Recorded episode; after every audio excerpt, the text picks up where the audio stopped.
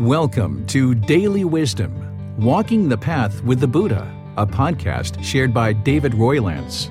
This podcast is dedicated to guiding you to completely eliminate the discontent mind and the suffering it causes by attaining enlightenment. Learn and practice the teachings of Gautama Buddha that will guide you to fully attain a peaceful, calm, serene, and content mind with joy. To support this podcast, visit patreon.com forward slash support Buddha or visit buddhadailywisdom.com where you will discover a full range of courses, retreats, and online learning resources to assist you on the path to enlightenment. Now, here's our teacher to share more.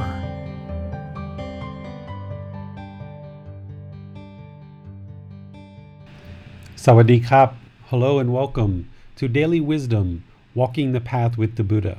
Today we're going to be discussing Buddhist chanting. And after we discuss chanting for a bit, I'm going to provide you some instruction on helping you to develop your Buddhist chanting practice. Chanting has been done all throughout history of Buddhist cultures and all throughout the world. The Theravada tradition, which is here in Thailand, Sri Lanka, Laos, Myanmar, and Cambodia, as well as southern Vietnam, they practice chanting in the Pali language. Pali is the traditional language that the Buddhist teachings have been shared with through the Pali canon or the Pali text. The Theravada teachings also show up all throughout the world in various venues and communities who are actually practicing these teachings. Theravada means teachings of the elders because Theravada tradition is considered to be the form of the teachings that are closest to the lifetime of the actual Buddha and practicing what he actually taught. Later, Mahayana tradition and Vajrayana tradition and other traditions start to spawn and start to be created much later after Gautama Buddha's death. These other traditions also practice some form of chanting or mantras. Oftentimes, they're in localized languages so if you're in China, you may be chanting in Chinese, or if you're in Vietnam, practicing Mahayana tradition or some of the other traditions, you may be practicing chanting in Vietnamese. So every region of the world will practice various types of chanting.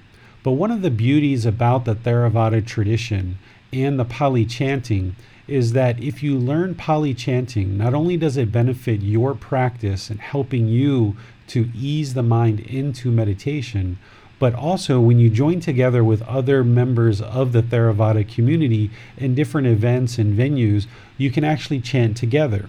So if you learn this chanting today, you'll be able to chant with other Buddhist practitioners, whether they're from Thailand, from Sri Lanka, from Myanmar, from Cambodia, from Laos, from southern Vietnam, or anywhere in the world that is chanting Theravada tradition. The way that I use chanting is I use it as a way to start developing awareness of the mind and awareness of the breath prior to meditation. Some people discuss practicing chanting or mantras as a, way of perhaps invoking some spiritual powers or having some way of special benefits through actually doing the chanting. However, the chanting has been used throughout times in order to memorize the teachings. During Gautama Buddha's lifetime, when he taught for 45 years, many people were becoming enlightened. And as the mind becomes more and more enlightened, you actually develop increased abilities to memorize. And they can memorize a lot of the Buddhist teachings. And one of the ways that they did that is through chanting. So not only does chanting make you aware of the breath and aware of the mind, prior to meditation, but it also helps to develop memorization skills to memorize the chanting and memorize the teachings because what you're actually chanting are the actual teachings in the original language of Pali. Many venues still teach in the Pali language and they will then translate it over to a localized language. I don't actually teach with the Pali language because nowadays there's so much of the Buddhist teachings available in the English language that we don't actually need to learn the teachings in the Pali language. One of the goals of Gautama Buddha was to share his teachings worldwide. During his lifetime, that was actually impossible because there were so many different languages spoken in the world and travel was somewhat limited as part of the way things were during his lifetime 2,500 years ago. But today, it's a very unique time in history that more and more of the entire world is speaking the English language and understands the English language. And travel throughout the world has become easier and easier. Not only physical travel, but travel of information and teachings. So now we're at a unique time in history, unlike any other, where the teachings can be shared in English and they can reach all corners of the world. So, by us learning and practicing the teachings in English, we have a much wider community of people in order to discuss the teachings with, share our experiences, and receive help and guidance along this path to enlightenment. But even with that said, it's still kind of nice to chant in this historical language of Pali and learn how to do so so that when you join together with other practitioners, you have the ability to do that. So let's discuss some of the chants, the real common chants, and I'm going to help you learn how to chant this in the Pali language. And then, with some of the students that are in the virtual classroom, if they would like some personal guidance, they may actually be willing to do some chanting on their own so that you can actually hear someone chanting that is a student and I can provide them some instruction to improve their chanting practice. Because remember, everyone's a student, everyone's learning.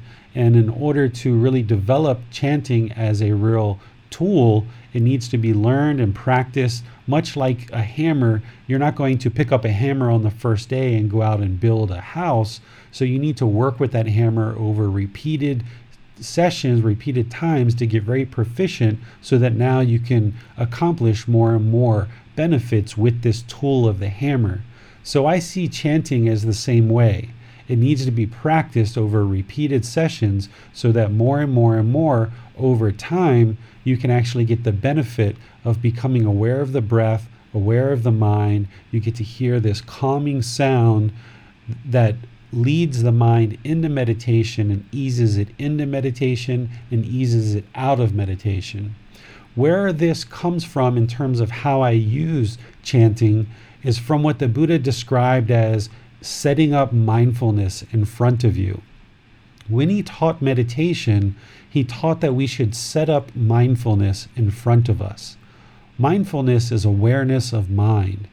When we're actually meditating, it's an independent, active training session where we're either training the mind to eliminate certain qualities or cultivate certain qualities in the mind. So there needs to be awareness of the mind during meditation. So setting up mindfulness in front of you prior to meditation, as Gautama Buddha described, you may choose to do this in different ways. Some people may choose to do a little yoga or stretching. Some people may choose to do prayer if they're interested in prayer. Some people may just do something simple and go to the bathroom and kind of empty the body out and just kind of you know, walk really calmly to the place where they're going to meditate. Whatever you choose to do, you should have some way prior to meditation that you're easing the mind into meditation and setting up mindfulness in front of you or awareness of mind. For me, one of the things that I do is I do chanting. So I would like to share that with you today and help you learn how to do this practice so that then it can become beneficial for you if you are studying with this book, Developing a Life Practice, the path that leads to Nibbana, then you can look in chapter 11 because in there you'll find this same text that I'm going to use today to teach you. You'll find it in chapter 11. The very first chant that is typically used in any particular event as you're in Buddhist communities is what's called the triple gem or the triple jewel. This particular chant has three verses, and each of these verses pay respect and gratitude to the triple gem. The triple gem or the triple jewel in these teachings are the Buddha, the teachings, and his community of practitioners, which essentially includes everybody, the entire community, but can also be broken down into individual segments of the community. The ordained bhikkhus, the ordained bhikkhunis, anybody who's attained one of the four stages of enlightenment, and then more widely, the entire community. So these three, the triple gem or the triple jewel, in order for one to become enlightened or awakened in the Buddhist teachings, they would need to have confidence in the Buddha that he was actually enlightened. Because why would anybody ever start to learn on this path to enlightenment if they didn't have confidence that the Buddha was actually enlightened? So you need to have confidence in the Buddha that he was enlightened. And then you need to have access to his teachings, which is the second part of the triple gem or the triple jewel. You need to have access to those teachings. And then the third one, you need to be part of a community or the Sangha. You need to have access to teachers and guides, the ordained bhikkhus, the ordained bhikkhunis, the teachers who have attained one of the four stages of enlightenment, and the wider community to practice the teachings and model the teachings, learn and discuss the teachings with. Without these three things, one would find it essentially impossible to awaken the mind in the Gautama Buddhist teachings. Because if we don't have confidence that the Buddha was actually enlightened, we wouldn't ever even step forward on this path whatsoever. But even if we had faith and confidence that the Buddha was enlightened, if we didn't have access to his teachings, we also wouldn't be able to awaken the mind. And then, even if you had confidence in the Buddha and you had access to his teachings all by yourself, stuffed in a room somewhere, you're not going to be able to attain enlightenment. You need access to the community of practitioners, which are the ordained practitioners of bhikkhus and bhikkhunis, as well as teachers who have attained one of the four stages of enlightenment, as well as the wider community, so that you can again discuss and have discussion about the teachings and learn how to practice these teachings within a community. So we almost always start out Buddhist events with this triple gem or the triple jewel. And the way that it starts is it starts with the very first line. Arahang Samma Samhoto Bhagava Bhutang Bhagavantang Apiva Temi so, this is the chant showing gratitude and respect to the Buddha, the perfectly enlightened one. The reason why we call him the perfectly enlightened one is because he attained enlightenment by himself, with his own pursuit, without any teachers or guides influencing his knowledge or wisdom or how to actually attain enlightenment. So he needed to discover it on his own. This is one of the things that makes a Buddha a Buddha is that they don't have teachers or guides that are guiding them in their practice. They discover the path on their own through their own pursuit. And because of that, a actual Buddha is going to have deep, deep, deep wisdom and they're going to know the path very clearly, very directly, without influences from outside people or outside teachers. Because you can actually become awakened in the Buddhist teachings through various teachers. And usually it, it may take three, four, five, ten different teachers that you actually learn with before you actually become awakened. But there's kind of this residual amount, you know, 10, 20, 30% of things that didn't actually lead to your awakening. They've just been kind of handed down from person to person and kind of learned and practiced out of respect for the elders, so to speak. However, what a Buddha is going to do is they are going to observe the path through kind of the world and observing the world as their own teacher. So they will discover and realize certain things and they will practice that and see if it leads to awakening of their mind and if it does they know that that's part of the path because their mind becomes further awake and if it doesn't lead to awakening they move it to the side and they discard it. So, someone who's awakened on their own as a self awakened Buddha, we consider them to be the perfectly enlightened one because they don't retain any extra teachings that don't lead to awakening. They know very clearly what is the path. All other beings are going to need teachers and guides in order to awaken the mind. A Buddha is a Buddha, and the last known Buddha that currently existed that the entire world understands and knows about is Gautama Buddha. He existed 2,500 years ago, and he is the Buddha. Now, I say the entire world, now, not everyone in the world knows about him, but if you know anything about awakening and enlightenment and you're familiar with the Buddha, we're referring to Gautama Buddha, the perfectly enlightened one, because he doesn't retain or have any residual or uh, not needed teachings. He understood the path very clearly. He's self awakened. And then he shared those teachings with countless other people during his lifetime that led to their awakening. And then those people helped others to awaken since his death over the last 2,500 years.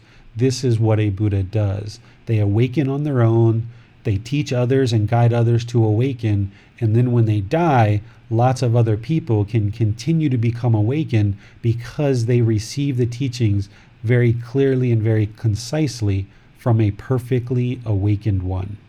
Okay? So that's the first phrase. And let's just do this one together so that you can learn it and kind of practice it. I'll go a little bit slow for you. So, wherever you are, just bring your hands together in front of your sternum, palm to palm, and let's practice this first phrase together. And I'll go a little bit slow. Arahang sama Sambuddho Bhagavah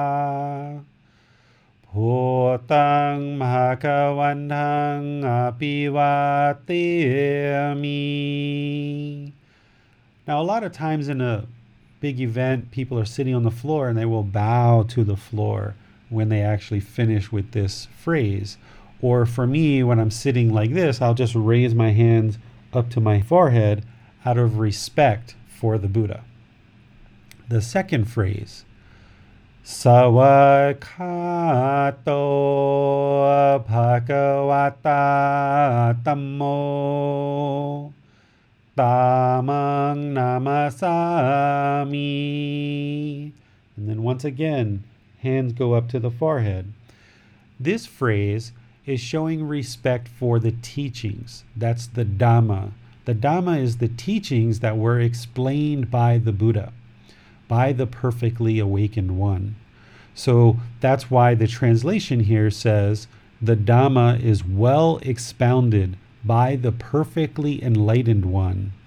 I pay respect to the Dhamma, to his teachings, because those are needed in order to understand true reality and start to awaken the mind. So we pay respect to the teachings. Gratitude. Then the last phrase,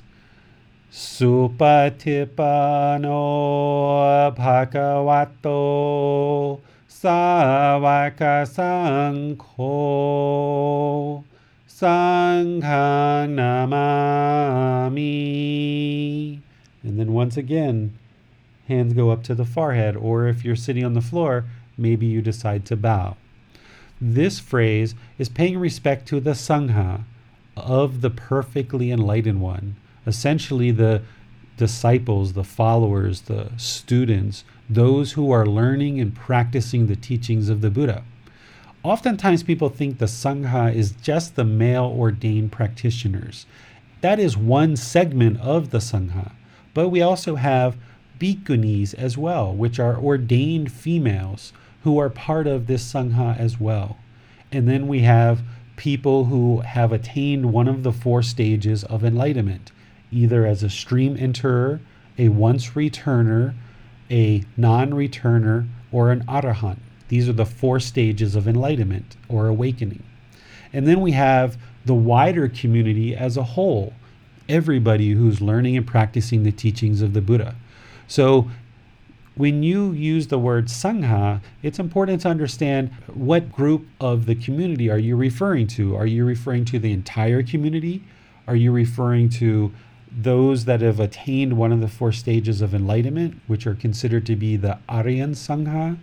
Are you referring to the Bhikkhuni Sangha, which are the ordained females, or the Bhikkhu Sangha? Now, if you're wanting to be all inclusive here, I would consider this to be the entire community. Why should we just pay respect and gratitude to one particular segment of the community? We should have respect and gratitude for all beings. So, the entire Sangha of the perfectly enlightened one, the Buddha. So, let's do this chant one time all the way through, and then we'll check in with some of the people in the virtual classroom and see if they would like to get some personal guidance on this. So, bring your hands together, palms together in front of your sternum. And now let's chant this together. Take a nice deep breath. Inhale. อะระหังสัมมาสัมพุทโธมหากวา another breath พุตังมหากวันังอภิวาเตมิ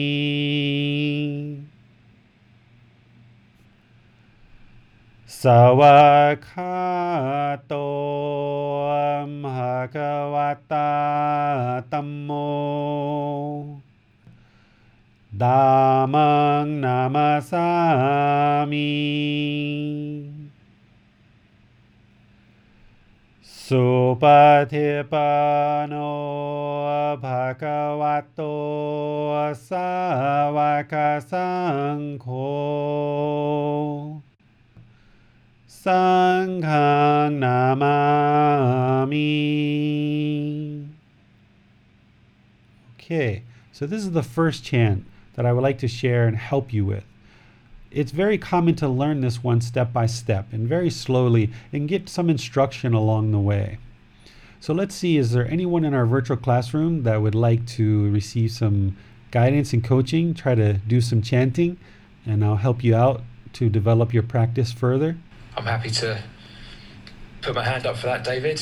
Okay, Max is not going to be shy. He's eliminating shyness here, which is part of the enlightened path, eliminating shyness. So, all right, let's see what you got, Max.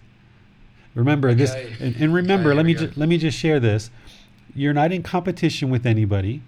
We're not comparing what Max does to somebody else. This is all about your own individual practice and receiving guidance along the path. So, this is just Max learning and practicing and receiving coaching and eliminating shyness. Go for it. Thank you. Okay.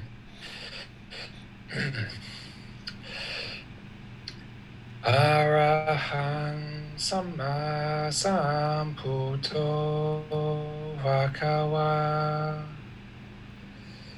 Bhagava Buddhang Bhagavatang Apivatemi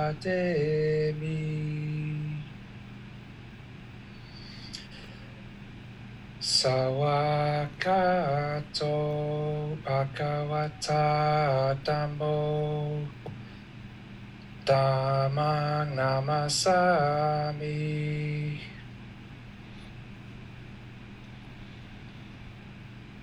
Supatipano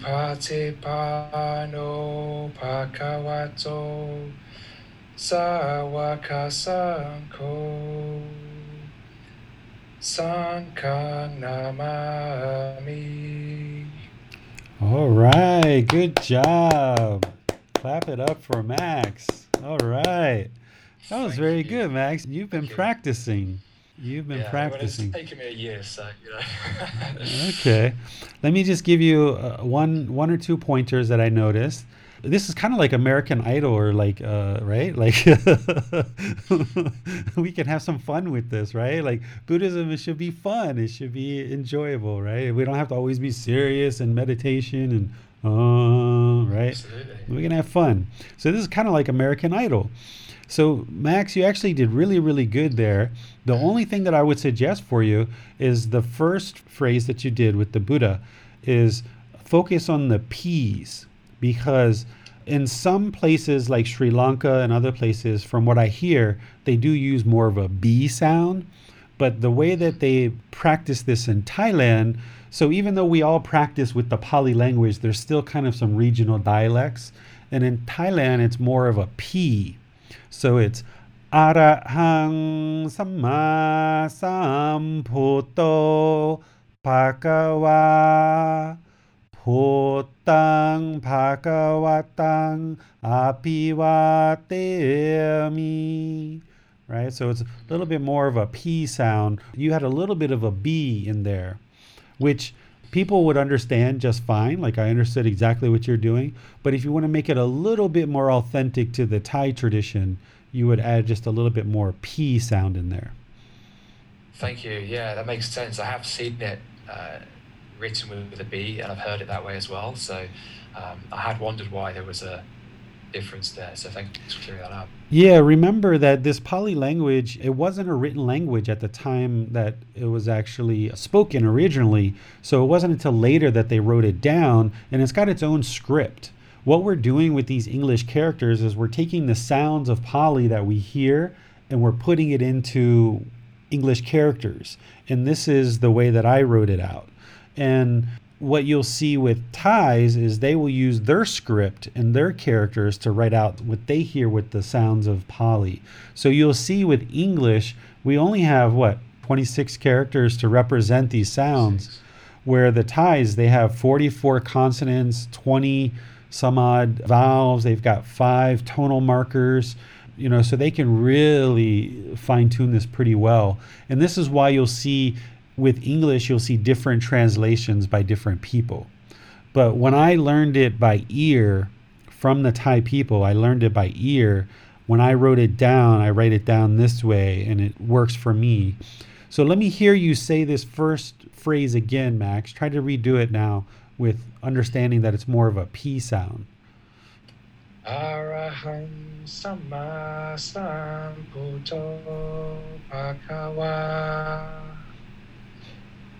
Arahang Sama Sambuddho Bhagava Bhutang Bhagavatam Apiwademi. Yeah, that's good. That's a little bit better. Still the Putang, Putang, Bhagavantang. Bhutang. Yes. Putang. Yep. Putang. Yep. The more you hear it, the more the more you're around people, the more you hear it, the more you get it in the ear. It'll come out through the mouth the more you hear it. So yeah, that was very good, Max. Thanks for volunteering to be the first one. Do we have any others that have been practicing that would like to try? Who else do we got? No one in Zoom at the moment. yeah, I think some people haven't been practicing, or it's not something they've been choosing to do, or maybe they're just a little shy, not comfortable to, I know. to If. I, I know that um, Bill has gone to Facebook today, so uh, I hope you're joining us at home there, Bill. Yeah, no worries. Again, one part of practicing to attain enlightenment is to eliminate shyness. If you're not judging other people, then you wouldn't be concerned if people are judging you. So by eliminating judgment in your own practice, your own life practice, then you have no concerns about whether people are judging you. Just not something that you're attached to. Or if you don't have attachment to a self image or a self identity or an ego, you let all that stuff go, you can then learn to not be shy. So let's move on to the next chant. You might be the only one who practices, Max. Or maybe this next chant, it's a little bit easier. There might be some people that have been practicing this one. Here, we've actually got the next chant, which is just one line. So let me do that for you guys, and then we'll give Max and anyone else a chance to practice. นับโมทัสสะภะคะวะโต อะระหะโต สัมมาสัมพุทธัสสะ นับโมทัสสะภะคะวะโต อะระหะโต สัมมาสัมพุทธัสสะ นับโมทัสสะภะคะวะโต อะระหะโต สัมมาสัมพุทธัสสะ So this chant we do three times. And this particular chant is respect just for the Buddha.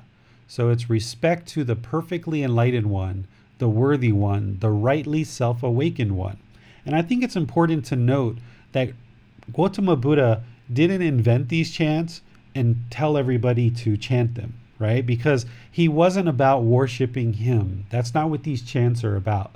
These chants were actually developed after he died.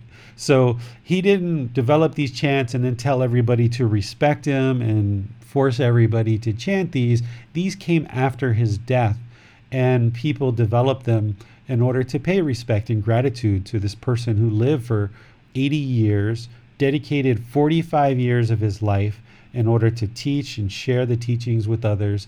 And then when he died, people had such utter respect and gratitude for him that these things were created in order to show respect and gratitude for him.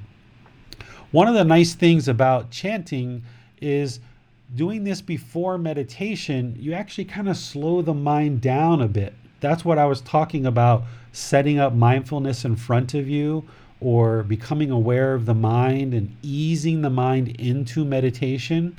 One of the things that can happen when you first get started with your meditation practice is you might get excited to actually meditate. And excitement and elation is one aspect of a discontent mind, and we want to bring that down to the middle. So, one of the things that's nice about chanting is not only do you get awareness of the mind and awareness of the breath and improve your concentration and improve your memory, but you get this skill or this ability to kind of slow the mind down a bit prior to going into meditation. So rather than just kind of plopping or jumping into meditation, you kind of ease the mind into meditation with the chant. So, how about it, Max? You want to give this one a try? Give this one a try, unless there's anyone else that wants to jump in, but I'm more than happy to. Ah, we do have a hand up.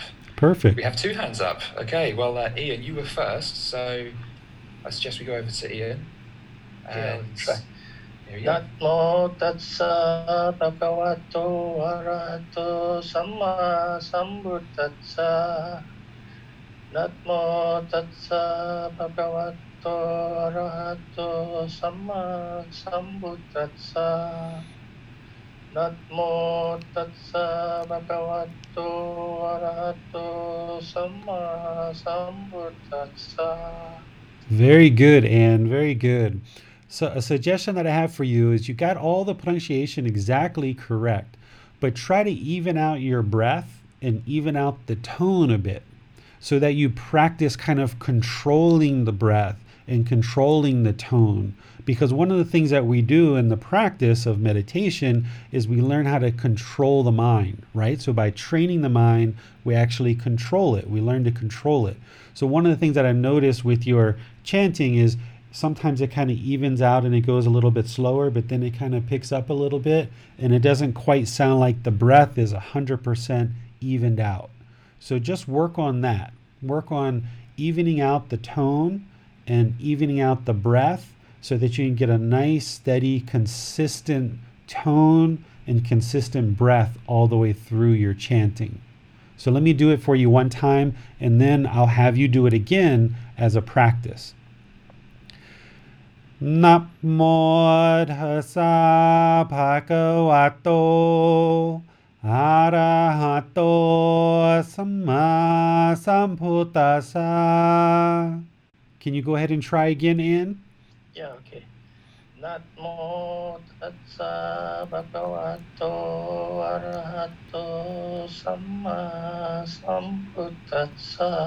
Better. Good. And try to bring some confidence through it too, right? Have some real confidence. Nap tatsa bhagavato arahato samma sambuddhassa. Right? Have confidence. We need that in daily life. So if you put that into your chanting, then you can be confident with your chant. So you want to try it again? นะโมตัสสะภะคะวะโตอะระหะโตสัมมาสัมพุทธัสสะ Good. Your tone and your breath is evening out. That's already improvement, already, just those two times.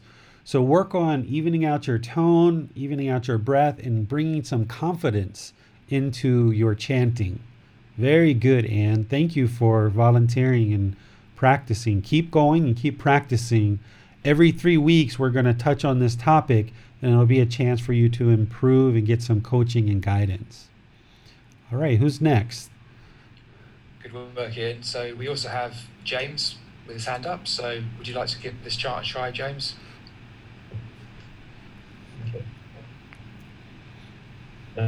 Namo tassa bhagavato arahato sama sambuddhassa. Namo tassa bhagavato arahato sama sambuddhassa. Namo tassa bhagavato arahato sama sambuddhassa. Very nice, James. Very good tone. Same thing as Anne. Try to even that out a bit because just like with the mind, where we're trying to bring the mind to the middle and kind of be very even and steady, try to even that out a little bit so that you can just Namo tassa bhagavato arahato, just nice and in the middle. So try that again, but try to kind of even it out rather than holding one particular syllable for too long and then dropping into another one. Just try to control the mind and control the breath nice and even all the way through. Namo tassa bhagavato arahato sambuddhassa. Yeah, keep going. That's good. Namo tassa bhagavato arahato sama sambuddhassa. Namo tassa bhagavato arahato sama sambuddhassa. Excellent, James. Already improved. So, yeah, just keep working on that. That sounds better. You're getting nice and controlled evenness because one of the qualities of the mind that we're looking for to cultivate in this practice is what's called equanimity. We're going to talk about this on Sunday. Equanimity is evenness of temper, evenness of mind right? And also treating others fairly and equally. So, what you're looking for is creating that equanimity, that evenness of mind, that evenness of temper. So, when you develop that as part of your chanting practice, it can ease into meditation and then you bring it into your daily life as well. So, work on that evenness, that equanimity. Very good. Excellent. Okay, I can see we've got Bill's hand up as well. So I'd like to uh, unmute you, Bill. Namo tassa bhagavato arahato sama sambuddhassa. Namo tassa bhagavato arahato sama sambuddhassa. Namo tassa bhagavato arahato sama sambuddhassa. Very nice, Bill. That's very good. I can't really think of too many things to coach you on there other than just continuing to bring more and more confidence to it. That sounds really good. And there's a little bit more of a equanimity, evenness that you could bring to it, but not much. You're you're almost got it fairly equal or even. I think you benefited probably from the other two people that win. You're probably listening to that coaching, so that was good. But yeah, just continuing to bring that to an even tone and bring some more confidence to it. Very nice, Bill. Any others? How about you, Max? I'll give this one a go. Namo tassa bhagavato arahato sama sambuddhassa. Namo tassa bhagavato arahato sama sambuddhassa. Namo tassa bhagavato Arahato Sama Sambuddhasa. Good. I hear some good evenness there. It seems like you might be a little bit hesitant, though. I don't know if that's because you're online and a lot of people are listening, but it seems like you might be holding back a little bit, kind of like holding it back. Just let it rip, just let it go. One of the places that you can practice this is in the shower, right? Or in any kind of acoustic area, right? Like I used to practice in the shower all the time because you get really nice acoustics and it kind of fills in the sound a bit. And you'll actually get more of a feeling of what it's like to actually chant this with a lot of people. So the acoustics will kind of fill in the voids and the holes a little bit, just like singing, where people go into the bathroom to learn how to sing, or like in a subway or any other acoustic environment that has kind of a, a filling up of the sound and rounds out the sound. So if you guys practice in a bathroom or a shower or something like this, I think it will really help you to hear the roundingness and the filling in of the voids when you're chanting. And then you can get some more confidence going in there too, because there's nothing like building confidence of chanting while you're naked in a shower right? If you can do it there, you can do it here or in a temple with a lot of couple hundred people, right? So, in terms of getting over your shyness, go ahead and chant in the shower, right? Like sometimes we think of these practices as being so holy and so serious and you know we kind of get our minds wrapped around this stuff and we get our breath. Oh, so serious gautama buddha 2500 years ago the perfectly enlightened one. Yes we need to pay respect and gratitude to gautama buddha but we can have fun with it too. So if you feel so inclined the next time you take a shower let it rip. Build your confidence. It's fun. It makes it motivating and encouraging to chant in the shower. Okay. Anybody else would like to volunteer on this one? Get some coaching before we move to the next one? Okay, Uma, excellent. Let's hear your chanting. Namo tassa bhagavato arahato sama sambuddhasa. Namo tassa bhagavato arahato sama sambuddhasa. Namo tassa bhagavato arahato sammasambuddhassa. Nice, Uma. Women have very beautiful voices when they're chanting. There's actually groups in Thailand that will get together at different times and they will fill up the temple with lots of different people, especially women who will practice their chanting for many, many days at a time and live at the temple. So, really beautiful, Uma. But one thing I would suggest for you is it sounds like you kind of start and stop a little bit. And this might just be because you need to memorize the chant a little bit better but getting a little bit more of a flow and kind of a consistent nature to it. So instead of starting and stopping like Namo Tassa Bhagavato, instead of like this, kind of make it more even.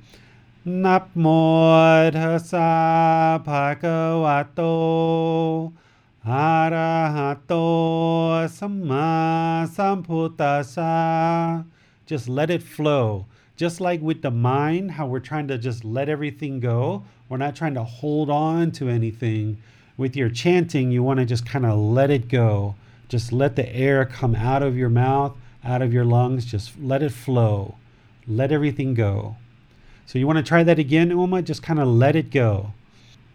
นะโมตัสสะ भगवतो अरहतो समासपुटस नमो तस भगवतो अरहतो समासपुटस नमो तस भगवतो अरहतो yeah, better. There wasn't as much starting and stopping, just a little bit at the beginning, but otherwise, nice flow. Just let it go. Just let it go. The same feedback for you too, Max. When it seemed like you're kind of holding on a little bit, just let it go. Just let it go. Just like we want to let all the attachments go from the mind, we don't want to hold on to anything too tightly. Same thing with your chanting. Just let it go. Okay? Excellent. Very good. That's very wonderful, guys. All right, so now for a little bit more of a challenging one. This is the third one that I usually teach, the Iti piso. So let me do this one for you guys, and then if any of you guys have been practicing this, you can get some coaching. Iti piso, bhagava arahang sammasamhoto วิจาจารนังสัมพุโนสคาโตโรกาวิตูอนุเตโรปุริสาตามาสติสตตาตาวามนุสนัง भूतौ Bhagwati. So when you chant this as a group, there's usually these certain pauses that everybody kind of knows. So here in Thailand, when we chant all of these chants, there's kind of like well known pauses. And when I chant, I chant in that way. So with this particular chant, it's อิติปิโสมหกวาอาระหังสัมมาสัมพุทโต วิจาจารณังสัมพุโนสขาโตโรกาวิตู Anutero purisa tamasati satatawa manusanang bhuto bhagavati. Sometimes people will ti, will drag it out. Sometimes you hear people just ti and just done. I usually like to kind of drag it out a little bit because that's what leads me into meditation. I'm going to ti, and then from there, I'm going to go right in to meditation. Right? Boom. Okay? So, how about it? Who would like to try this one. Bill's raising his hand. Is Bill raising his hand? I see visually. Yeah, Bill wants to go. All right, go for it, Bill. All right. I love just get rid of the shyness. Just get rid of it. Even if you've only practiced it one time, so what? Just do it. Cut it off. Yeah, cut it off. Get rid of that shyness. Up the shyness. Yeah. Okay, I will try. Iti so pakawa arahan sama samputo vichacharanan sampuno sakato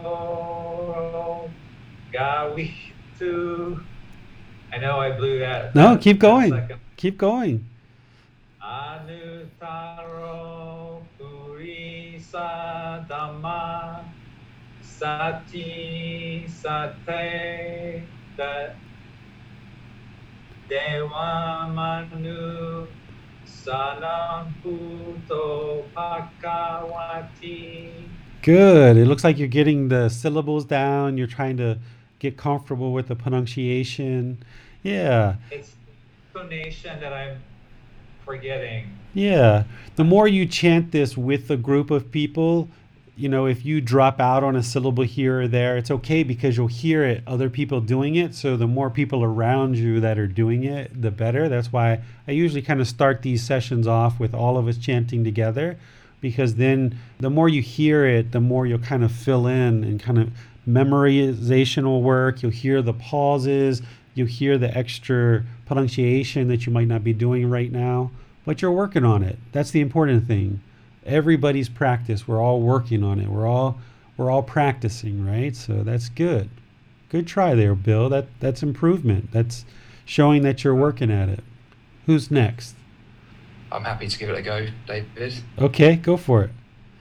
Okay. Iti piso pakawa arahang sama samputo. Vichacharana sampuno. Sakato Rokawitu Anutero Purisa Damasati Satadawa Manusanai Uto Bhagavati Very nice, Max. This one sounds like you're not holding your breath as much. I guess you maybe implemented the advice on the previous one. So it sounded like a more flowing. You weren't kind of uh, so apprehensive, which was really good. Very nice. Very nice. You. Why don't we do this, all three of them, again together as a group? We'll go through all three of them together as a group. And then I have something else after that. Okay? So let's start at the beginning with the Arahang Sama Sambuddhasa. We'll just chant them as a group together. Okay? That way you can kind of chant along. Okay. So let's start with the Arahang Sama Sambuddhasa, and then we're going to go right on through all of them. อะระหังสัมมาสัมพุทโธมหากวาโหตังมหากวันทังอภิวาเตมีสวากาโตมหากวัตาตัมโม Tamang namasami.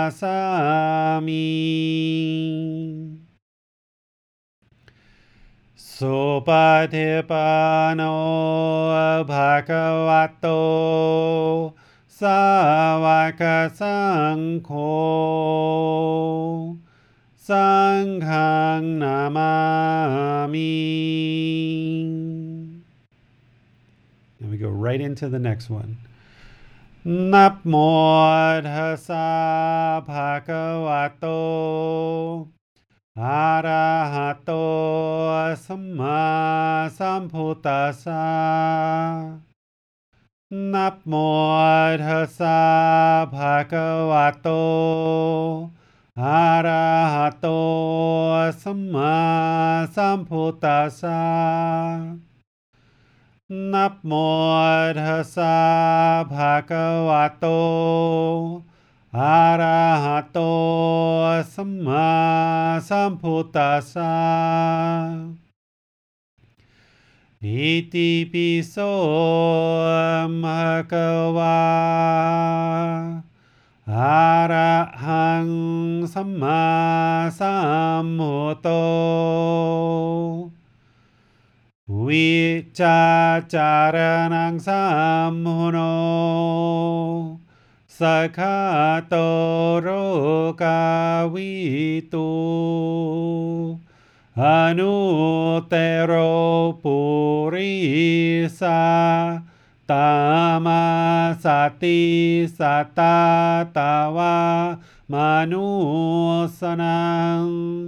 भूतो भगवती.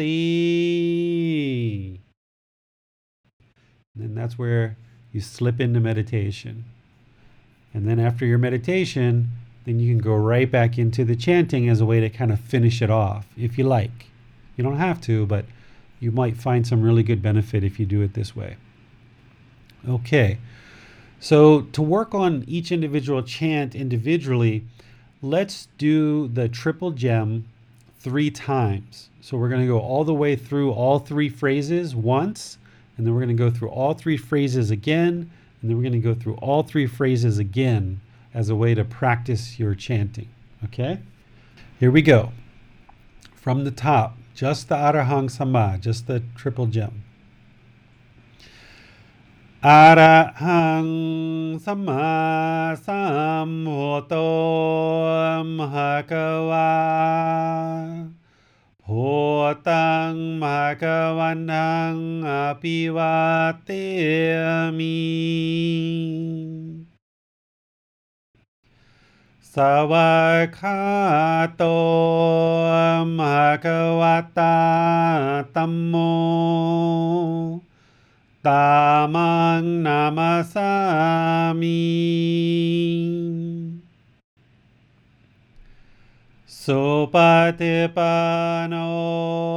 भगवतो सवकसङ्घो सङ्घं Namami Keep going. อะระหังสัมมาสัมพุทโธมะกวาพุตังมะกวันังอภิวาเตมิสวากขาโตมะกวตาตัมโม Tamang namasami.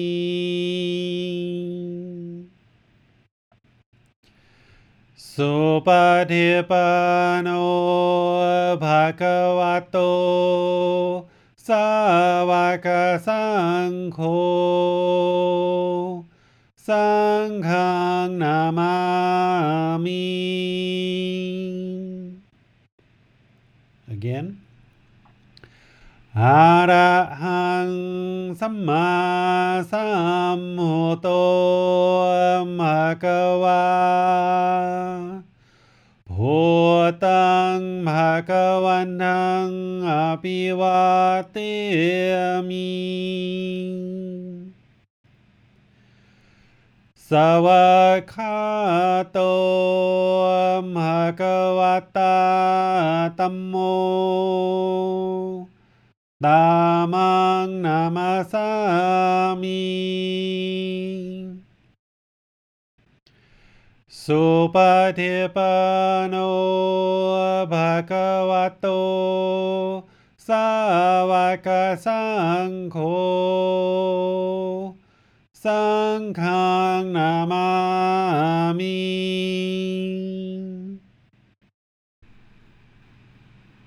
All right.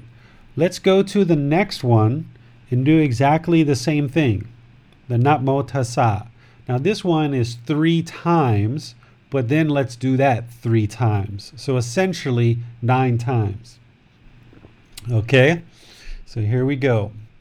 Starting from the top, we'll do it essentially nine times. Nap mo pakawato. अरहतो सम्भूतस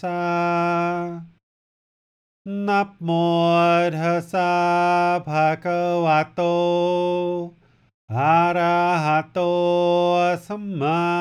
सम्भूतस नमोर्हसा भगवतो अरहतो सम्मा सम्भूतसा नमोर्हसा भगवतो आरहतो सम्मा सम्भूतसा नमोर्हसा भगवतो आरहतो सम्मा सम्भूतसा นะโมตัสสะภะคะวะโต อะระหะโต สัมมาสัมพุทธัสสะนะโมตัสสะภะคะวะโตอรหะโตสัมมาสัมพุทธัสสะนะโมตัสสะภะคะวะโต อะระหะโต สัมมาสัมพุทธัสสะ นับโมทัสสะภะคะวะโต อะระหะโต สัมมาสัมพุทธัสสะ นับโมทัสสะภะคะวะโต อะระหะโต สัมมาสัมพุทธัสสะ นะโมตัสสะภะคะวะโต อะระหะโต สัมมาสัมพุทธัสสะ นะโมตัสสะภะคะวะโต อะระหะโต สัมมาสัมพุทธัสสะ Okay, that's the Namo Tassa three times. Okay, Let's go to the next one, Max. Iti piso. All right, this one's a little bit more challenging, but let's do the same thing. Let's go through this one three times. Okay? All right, here we go. From the top. Iti piso bhagava arahang samma samhoto วิจาจารนังสัมโหโนสคาโตโรกาวิตูอนุเตโรปุริสาตามาสติสตาตาวามนุสนัง ภูโตภะคะวาติ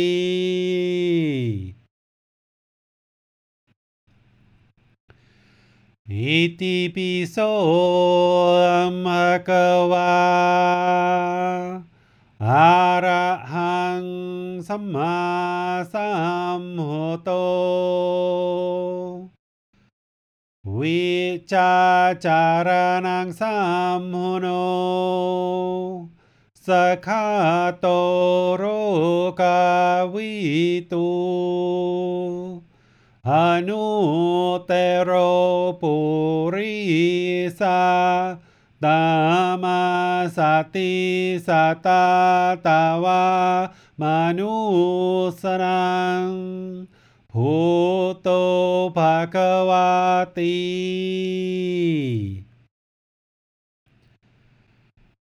इति पिसोऽम्भकवा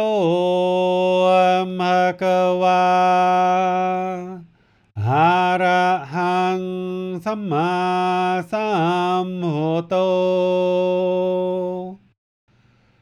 विचाचरणं संहुनो सखातो रोकावितु Ανούτερο πουρίσα Dhamma sati sata tava manusanam bhuto bhagavati. This one tends to be a bit more challenging, right? A lot more syllables, a lot of variation of syllables. Oftentimes, when people are first learning, they'll start with the Tassa first. Learn that one for a little bit. Use that to lead you into meditation and come out. Then add the Arahang Sama Samputtasa. Do that one with Tassa. Lead into meditation and come out many times. And then start approaching this one and start working on this one. Some people might just want to learn all of them together. So you can just learn all of them together.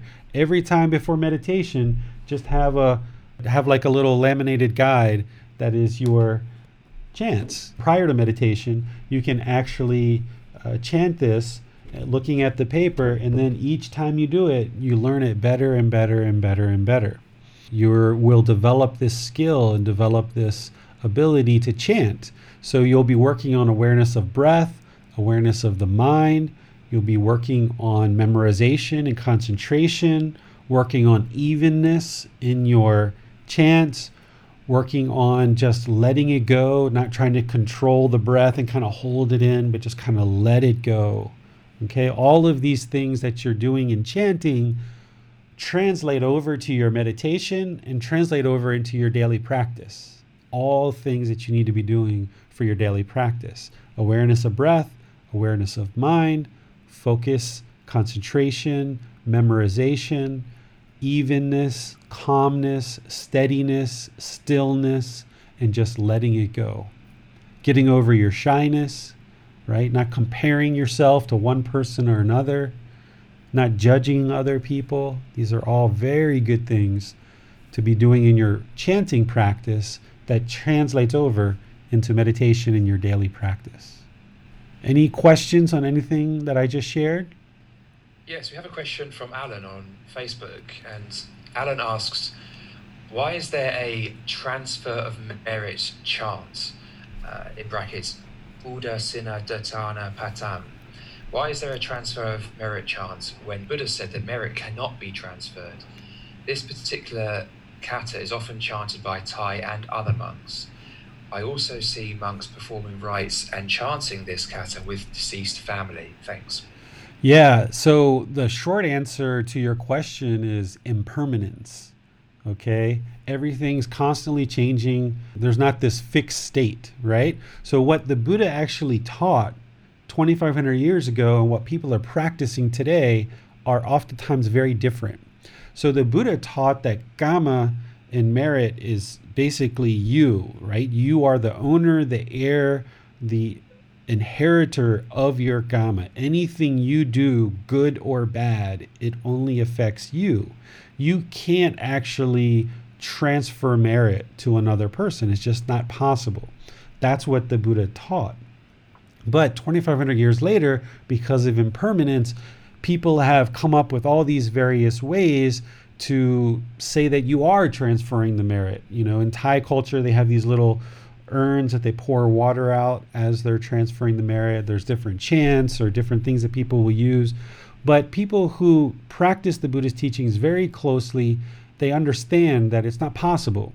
Because with merit, one of the big things with merit is you're actually practicing generosity by offering donations or offering resources or offering food or supplies to continue the teachings of the Buddha through making these offerings to teachers and temples and things like this. This is merit, but it's a practice of generosity. And what you're doing with the practice of generosity is you're training your mind to let go, to essentially eliminate craving or greed, this holding on, this attachment, the way the mind likes to hold on to things. So the practice of generosity is the antidote to this poison of craving or greed.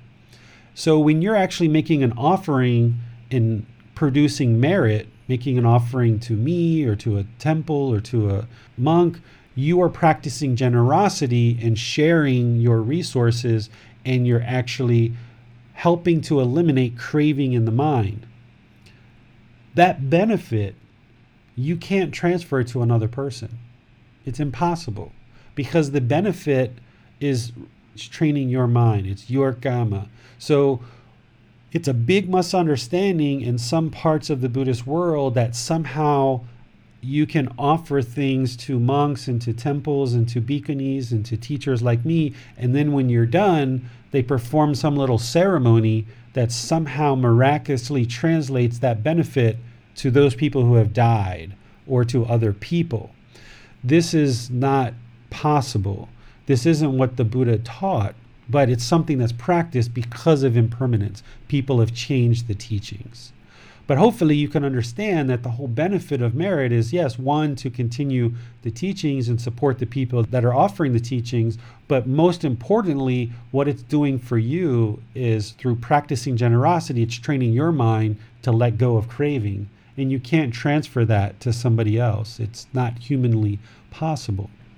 So, it's all impermanence. And one of the things that I do as part of my teaching and all the resources that I share is I teach you what the Buddha taught because this is what's going to improve the quality of your mind. Practicing the transferring of merit to other people, this is wrong view, right? Having a ceremony to transfer merit to another person. One of the fetters that the Buddha taught that needs to be eliminated from the mind is wrong observances and wrong practices, essentially. And in order to get to the first stage of enlightenment, you have to eliminate three of the fetters personal existence view, doubt about the teachings, and wrong observances and wrong behaviors.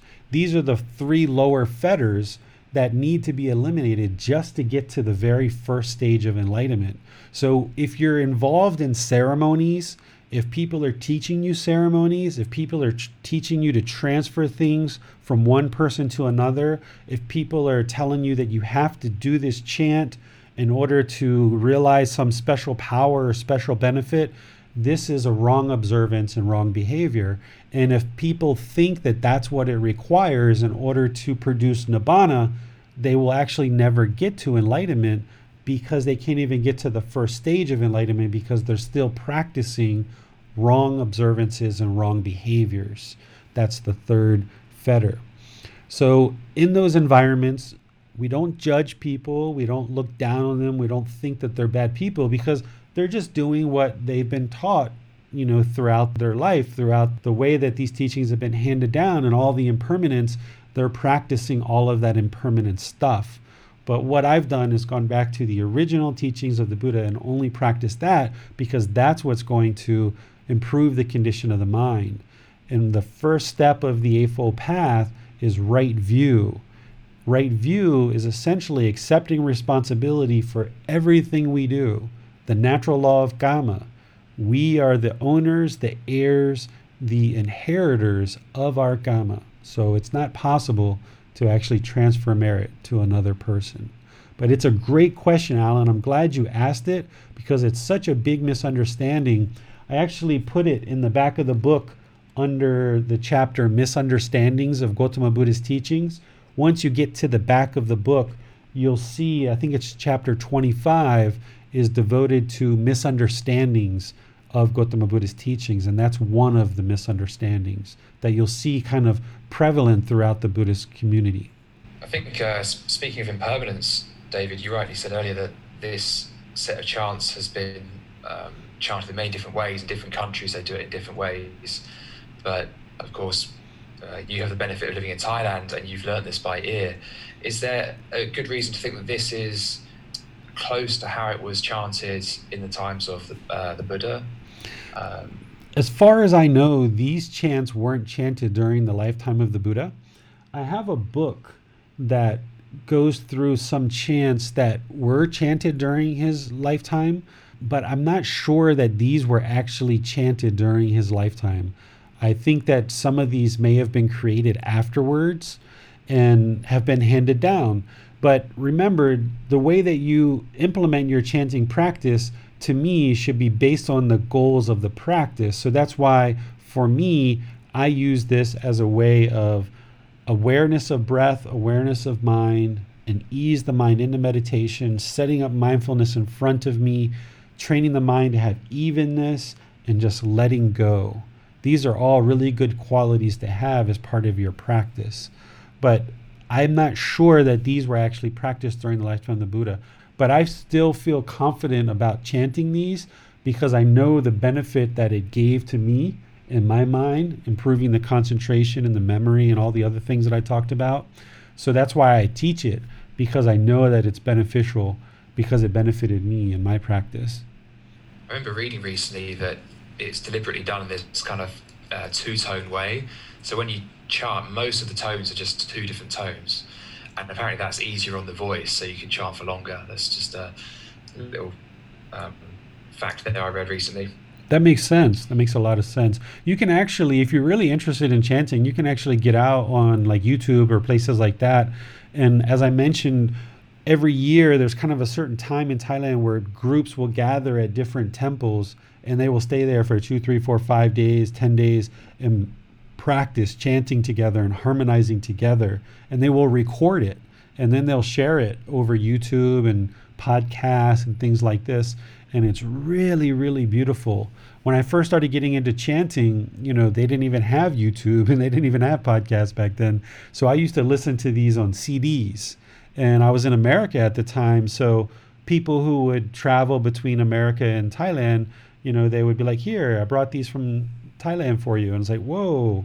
I would have some CDs and I would listen to it in the car while I was driving. And oh, it was so beautiful, the, the sound that was recorded during these events. And now I've seen a lot of that's available on YouTube and uh, podcasts. They've made it more readily available throughout the world. Nice. Well, thanks for today, David. No more questions on Facebook or in the Zoom class. Okay. I had a feeling that we would be finished right around you know an hour hour and a half with our chanting because this is kind of a more consolidated practice. I thought i would ask a question of you guys.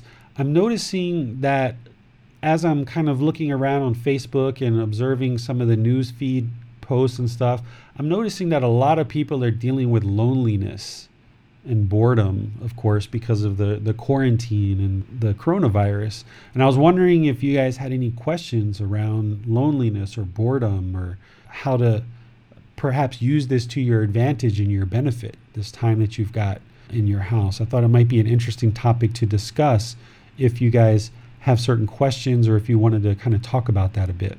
Whilst people are, are thinking if they have any questions, David, I might just throw one in there. So I, I suppose with loneliness, one way of applying mindfulness to it, uh, like in any other situation, would be to really try and feel the loneliness. What is it I'm actually feeling? What is the actual sensation associated with it? Mm-hmm. Uh, Is, is it something in the body? And really putting it under a microscope, looking at its constituent parts and you know, really, really getting to know it. And is that something you would recommend? Yeah, this connects to what we were talking about on Sunday, right? Our topic on Sunday and all this week in the group learning program is chapter 12, identifying attachments, right? So anytime the mind is discontent, we are causing it ourselves. So if you're experiencing loneliness or boredom, there's certain cravings there, certain attachments, certain desires that's causing this discontentness because boredom, loneliness, sadness, anger, frustration, all of these are different variations of a discontent mind, and it's all caused from the same exact thing. It's caused by craving, attachment, desire. Oftentimes, when you're studying, someone might say, well, anger is caused from this, or boredom's caused from this, or fears are caused from this. All of this comes back to the same central problem that the Buddha discovered as the primary problem, which is craving, desire, attachment, grasping, holding, this mental longing with a strong eagerness. So you have to look in the mind if you're experiencing loneliness or boredom or whatever it is, you have to look in the mind and see what is the mind holding on to that's causing this loneliness or causing this boredom is it craving to be with my coworkers? And I was in a habit of going to work every day, seeing the same coworkers, and now my mind is craving that, meaning I have this mental longing and this strong eagerness for my coworkers. Is it uh, I can't see my friends or my family? I'm quarantined in the house and I'm not seeing the same people. Am I attached to those people? Am I craving, longing, having a strong eagerness for that? Is it going to restaurants and eating out in a public space and a certain food that you're craving? Or is it just being free to walk around without a mask? And, you know, what is it that's actually craving? What's the longing? What's the strong eagerness? And there's probably two, three, four, five of them that are in there, right? Because early in practice and even midway through practice, it's never just one thing especially if you're feeling deep loneliness or deep boredom or deep sadness, there's going to be multiple things in there that the mind is, is craving and holding on to. If you have a certain position at work and you feel kind of needed in that position, and when you go to work, it makes you feel good because you feel needed and you're able to help people and service people, and you have a certain role to fulfill and now the mind is craving that and it doesn't have that anymore because it's not going to the same job and it's not fulfilling that same duty. It could be that. It could be many different things. But anytime the mind's experiencing sadness, frustration, irritation, annoyance, guilt, fear, shame, boredom, loneliness, shyness, jealousy, all of these feelings of a discontent mind come back to the same central problem craving desire, attachment, a mental longing with a strong eagerness. And when you figure out more and more what these things are, you can start chipping away at it. Two of the things, of course, that I always talk about is breathing, mindfulness, meditation, and generosity. These two practices help to train the mind to let go. But also, this is a wonderful time to train the mind to be alone. One of the things that you have to keep in mind is that when the mind feels loneliness, it's because there's a craving. And the mind's going to want to solve that loneliness by fulfilling the craving. So if it feels lonely because it wants to be around friends, the mind's going to want you to pick up the phone, call your friends, or the mind's going to want to go outside and see the friends. If the mind is lonely or bored because it's craving to go to a restaurant, then the mind's going to motivate you to go to the restaurant it's going to want you to go to the restaurant. Or if it's missing a certain family member, it's going to want you to go see that family member. So if you fulfill that craving, then you're essentially perpetuating the problem. The mind essentially has this craving, it has this longing, it has this strong eagerness. It's going to try to motivate you to fulfill that craving, right? And as soon as you fulfill that craving, then the mind's going to be okay for that period of time. But it's only temporary. And as soon as that person's gone, or as soon as you can't go to the restaurant anymore, the mind's going to be lonely again. So the mind thinks it's solving the problem by fulfilling the craving. So by going to the restaurant, it thinks like, okay, I've, I've fixed the problem. Or by picking up the phone to call your friend, it feels like, okay, I fixed the problem. But in reality, what you've done is you've just perpetuated the problem further. If you want to use this time to really train the mind in a deep, deep way, when you're feeling the craving, when you're feeling the loneliness, when you're feeling the boredom, and you get in touch with what that is, and you realize, oh, I'm craving to call my friend or I'm craving whatever, don't do it. Don't do it train the mind to let it go. If you have that sensation and you want to pick up the phone and call your friend because your mind is craving to talk to them so badly, and that's what you've identified as causing the loneliness, don't do it. Because as soon as you pick up the phone and fulfill the craving, you're just kind of giving in to that craving and you're just going to perpetuate it further. Just like we talked on Sunday, where some people are trying to eliminate tobacco or eliminate caffeine, and you put longer and longer periods of time between eliminating caffeine or tobacco or some of these other cravings that you have, do the same thing with things like boyfriends, girlfriends, other cravings that you have, wanting to go to a restaurant. If your mind's craving going to a restaurant, and even though they open your community back up and you can go to a restaurant, choose not to go and give yourself some space and train the mind to be peaceful, calm, serene, and content with joy without anything. That you don't need any of this stuff to create a content mind, to create inner fulfillment, because the mind wants all this stuff. And if you don't give the mind all this stuff, it's going to feel lonely. It's going to feel sad. It's going to feel bored and the mind just says, Come on, give it to me, give it to me. Order something on Amazon. Just give me a new phone, give me a new toy, give me some new clothes, just give me something. Like, I, I want to get rid of this loneliness of this boredom. Just give me something. And the mind has just got this craving.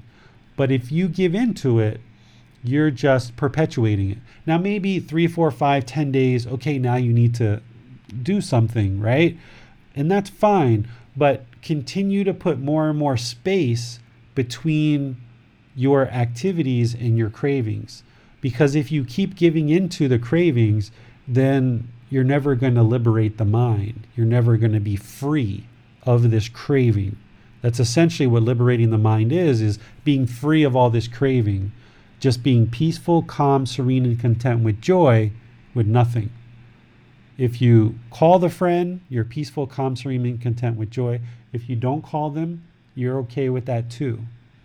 So, anytime you have a discontent mind, whatever that feeling is sadness, frustration, anger, irritation, annoyance, boredom, loneliness, shyness, jealousy, guilt, shame any of these discontent feelings they're all coming from exactly the same thing craving, desire, attachment, a mental longing with a strong eagerness. And you need to eliminate these, or else you're going to essentially be a slave to the cravings all the time. So work on those. And in order to work on them, you have to identify them. With most people being at home as well and connecting online as, as we are, there is the opportunity, but also the danger of using social media for all of our interactions. and that's very much a double-edged sword. I know in my own family and our extended family, we've started having these Zoom calls every week, and many of the family we wouldn't normally see more than maybe three times a year, but now there's this option of having them three times a week. And um, I love that, that's great. That's a great frequency, at least for my taste. But with social media being there all the time, you can access it all the time. And so this feeling of loneliness can get compounded because there's never a time when other friends of yours might not be talking to each other, for example. There's always something going on somewhere in social media, and there's this temptation to feel like you always have to be online and before you know it, you're just reacting to the next you know, red notification that appears on whatever platform. So I was hmm. wondering if you have any advice on how people should navigate the use of social media in this situation and generally. Yes. So, what a craving or a desire or an attachment is going to feel like, aside from the discontentness, right? The loneliness, the boredom, sadness, anger, aside from that, what a attachment or craving or desire is going to feel like is you're going to feel this inner pulling you're going to feel the mind pulling in a certain direction right so with social media with facebook and all these different things that we have if your mind is attached if your mind is craving if you have this desire you're going to feel a pulling in that direction you're going to feel the mind pulling in that direction and when you get there and you see the little red notifications, there's going to be happiness. Oh, wow, I got 20 today. Or wow, I've got 15 today. Right. And then you feel so happy that you've got some. And then you get to go through them all. And then when you're done, there might be a little bit of sadness that sets in. Or if you come to your phone and you don't have any little red notifications, oh, you might feel a little bit of sadness right? Because the mind is pulling in this direction and it wants those little red notifications. It wants to feel important. It wants to feel like somebody likes your stuff. And you might even be keeping track about how many you have each time you come to your social media. Oh, today I got 10. Oh, today I've got 40. Oh, wow, wow. Or, oh, today I got five. Oh, I don't feel so good.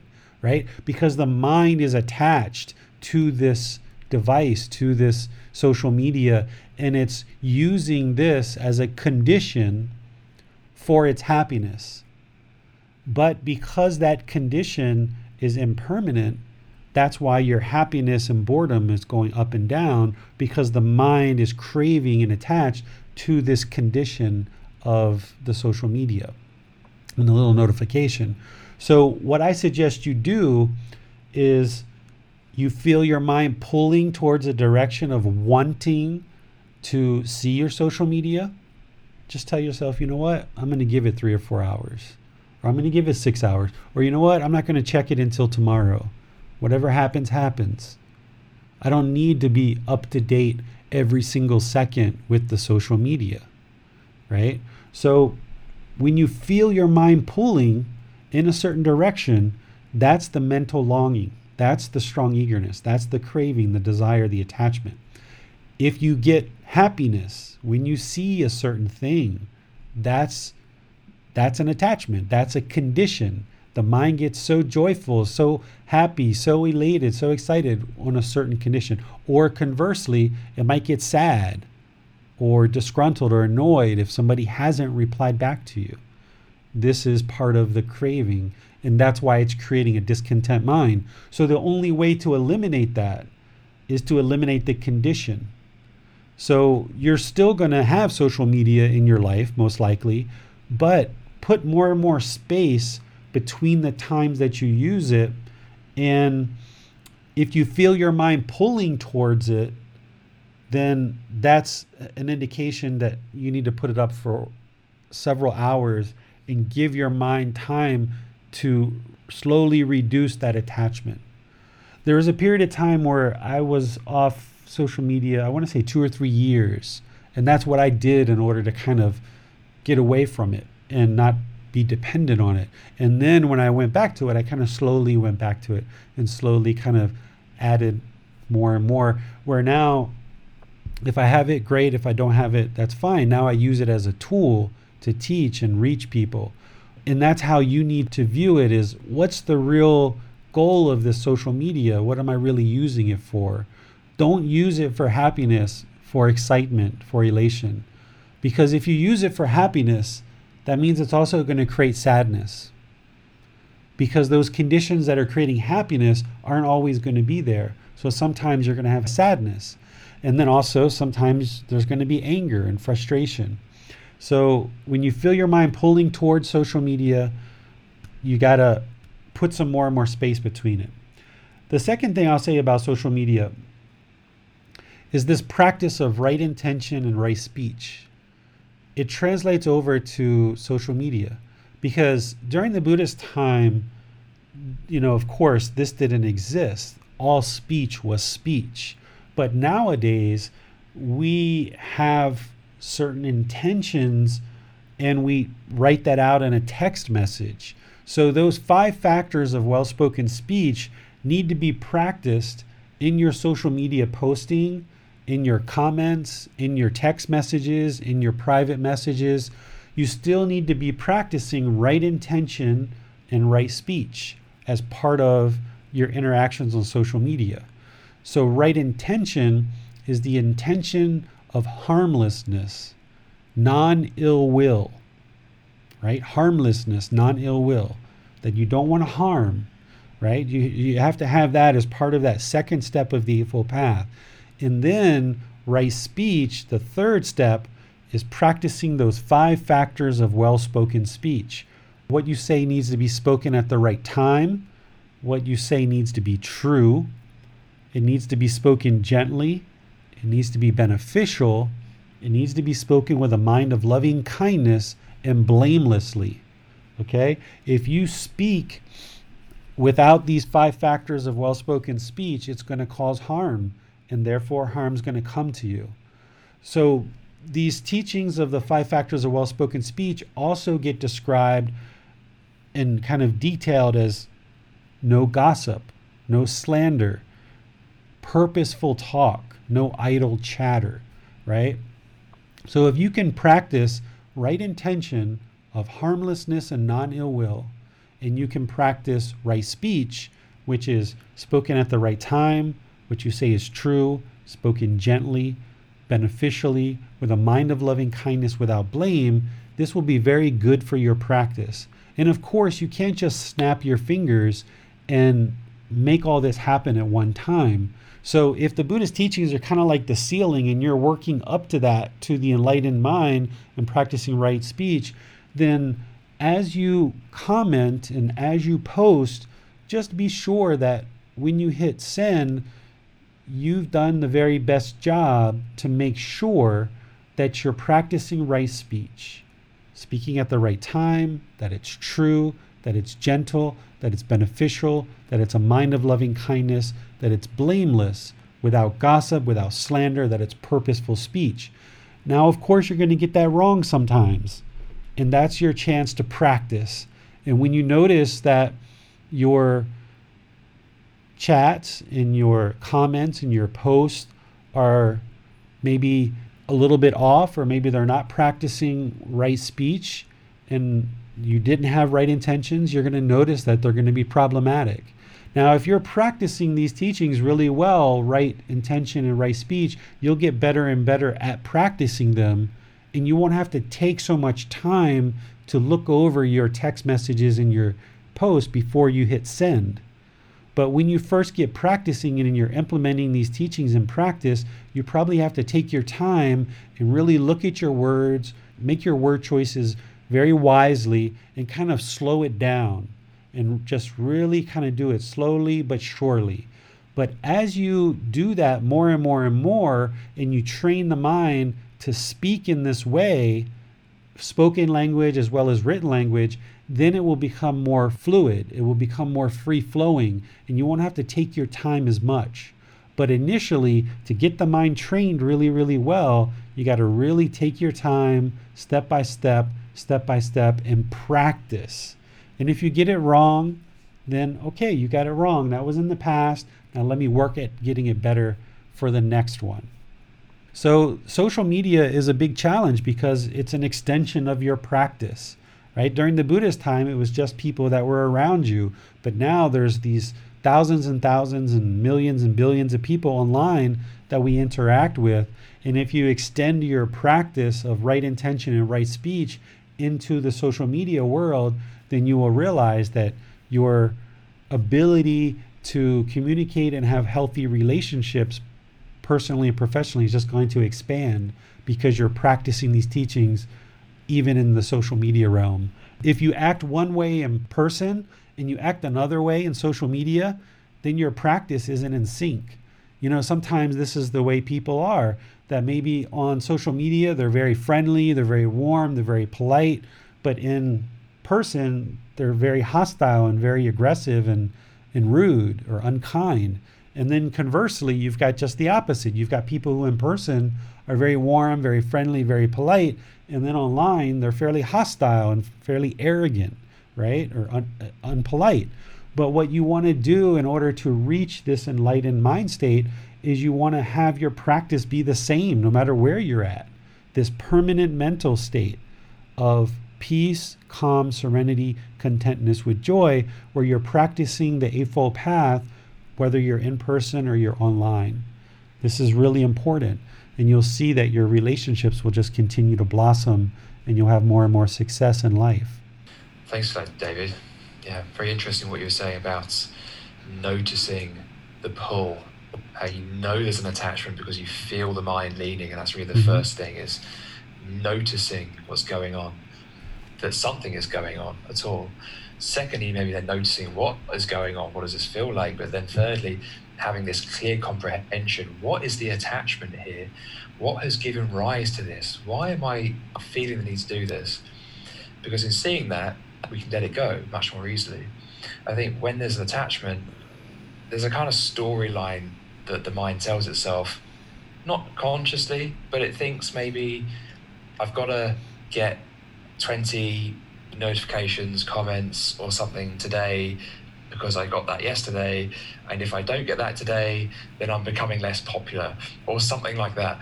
Or I've got to have this many friends, or I'm not popular. And the, the need to be accepted is very, very deeply conditioned in a lot of people. And of course, it's simply not true that if you don't get that arbitrary number of requests or notifications that you're not popular. Uh, and even if it did, it wouldn't matter. It wouldn't say anything about one's value as a person. But that's how attachment works. It, Yes. it makes us think, or makes us even subconsciously, because the mind isn't aware of all the things there in the chain that's going on. It's just going, ah, Yeah. happy when I get this, unhappy when I don't get this. Yeah, and what you're explaining there is the conditions, right? The condition is okay, if I get 20 notifications today, then I'll feel good. And that's the condition, that's the craving, that's where the mind becomes dependent, attached, craving, desiring, longing, this strong eagerness for the 20 notifications. And if it gets it, then it feels good and it feels happy, but that's a temporary happiness, it's not permanent. And that's when the mind goes into sadness and these kind of things. So, back to the Eightfold Path, since we've been talking about that a little bit as it relates to social media, you've got to apply right effort. The sixth step. Remember, right effort is taking the effort to eliminate unwholesome qualities from the mind and cultivate wholesome qualities in the mind. So, because you're trying to eradicate this craving, this desire, this attachment, this longing, this strong eagerness from the mind, if you're feeling your mind pulling towards this phone or towards your device that, that you do your social media on, you've just sent this little message and your mind is pulling and pulling and pulling, and you just can't wait to see the first like or the first response or whatever it is. That's an indication that your mind is craving and attached, having this strong eagerness. If you can put the phone down and walk away from it, and you can be away from it for three, four, five hours or whatever, that's good. But if you don't have the power and the ability to do that, use right effort. Do whatever you need to do. If you need to take your device and go put it out in your car and lock it up and go back into your house, and that's what it's going to take for you to eliminate this from for the next three, four, five hours because your mind isn't strong enough. You don't have the control enough to just have the phone sit next to you because two minutes later you're going to pick it back up and start using it again. if that's where your mind is, that you don't have that control, then do whatever is necessary to build that control. Whether that's locking your phone up in a locker, whether it's turning it off, whether it's handing it to somebody and say, Here, go hide this from me, don't give it to me for six hours, you know, whatever it is, you need to create that distance and that space so that when you see that craving and it's craving and it's craving that social media and you don't have the willpower or the control to do it, apply right effort. Right? Right effort is taking the effort to eliminate the unwholesome quality and cultivate that wholesome quality. So, whatever you need to do, if you've got a really strong addiction to social media, you might need to take some extreme measures. Don't wait for other people to do this for you nobody's going to come up and take your phone from you. And even if they do, you're going to ask for it right back and get it right back. So when you're trying to train the mind to this level of detail, you've got to see these type of solutions and these creative solutions and do it for yourself because nobody's going to do it for you. This is what it means about this is an independent practice. It's an independent practice. You need teachers and you need guides to help you and guide you but you have to take the effort to actually implement these teachings and find a way to break these attachments and eliminate this mental longing and strong eagerness. And while this is an independent practice that you need to learn and employ the teachings yourself, you also need to recognize the interconnectivity that yes, we are part of this larger humanity, this larger society. So there's kind of like two sides. But an enlightened mind is going to be more creative, it's going to be more looking for the solution. Instead of sitting there and being upset about the social media or allowing the mind to be sad or discontent, look for a solution of how to eliminate this from the mind. And the more you work with it, the more you look for creative solutions, you'll be able to find ways to do that. So if you feel your mind pulling, not just for social media, but it might be pulling to a certain person on social media, or it might be pulling for something else. And when you feel that pull, that's the craving, the desire, the attachment, the mental longing with a strong eagerness. And you've got to take right effort to eliminate it because nobody else is going to do it for you. Nobody else can do it for you. You're the only one that can eliminate the mental longing and strong eagerness. So it's going to take action on your part.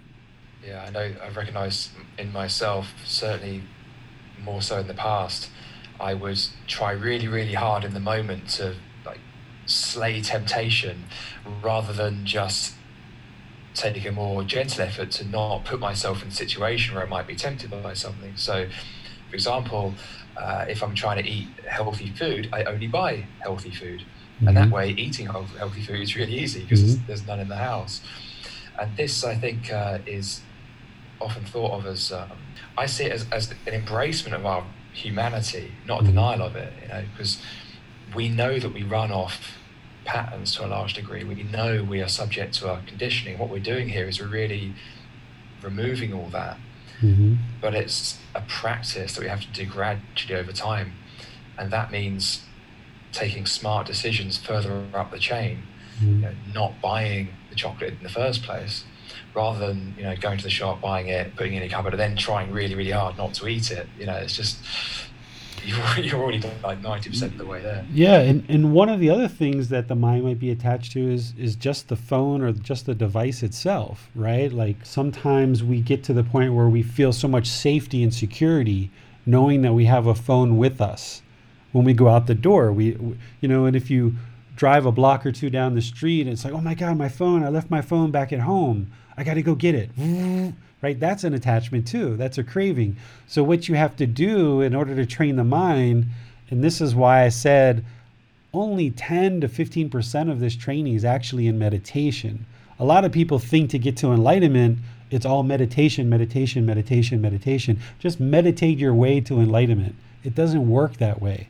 If you're noticing that you feel a certain sense of safety and security with your phone, and you're noticing that when you think you've lost your phone, your mind becomes discontent, or if you leave the house without the phone and the mind becomes discontent, then that shows that you're having craving for the actual phone itself.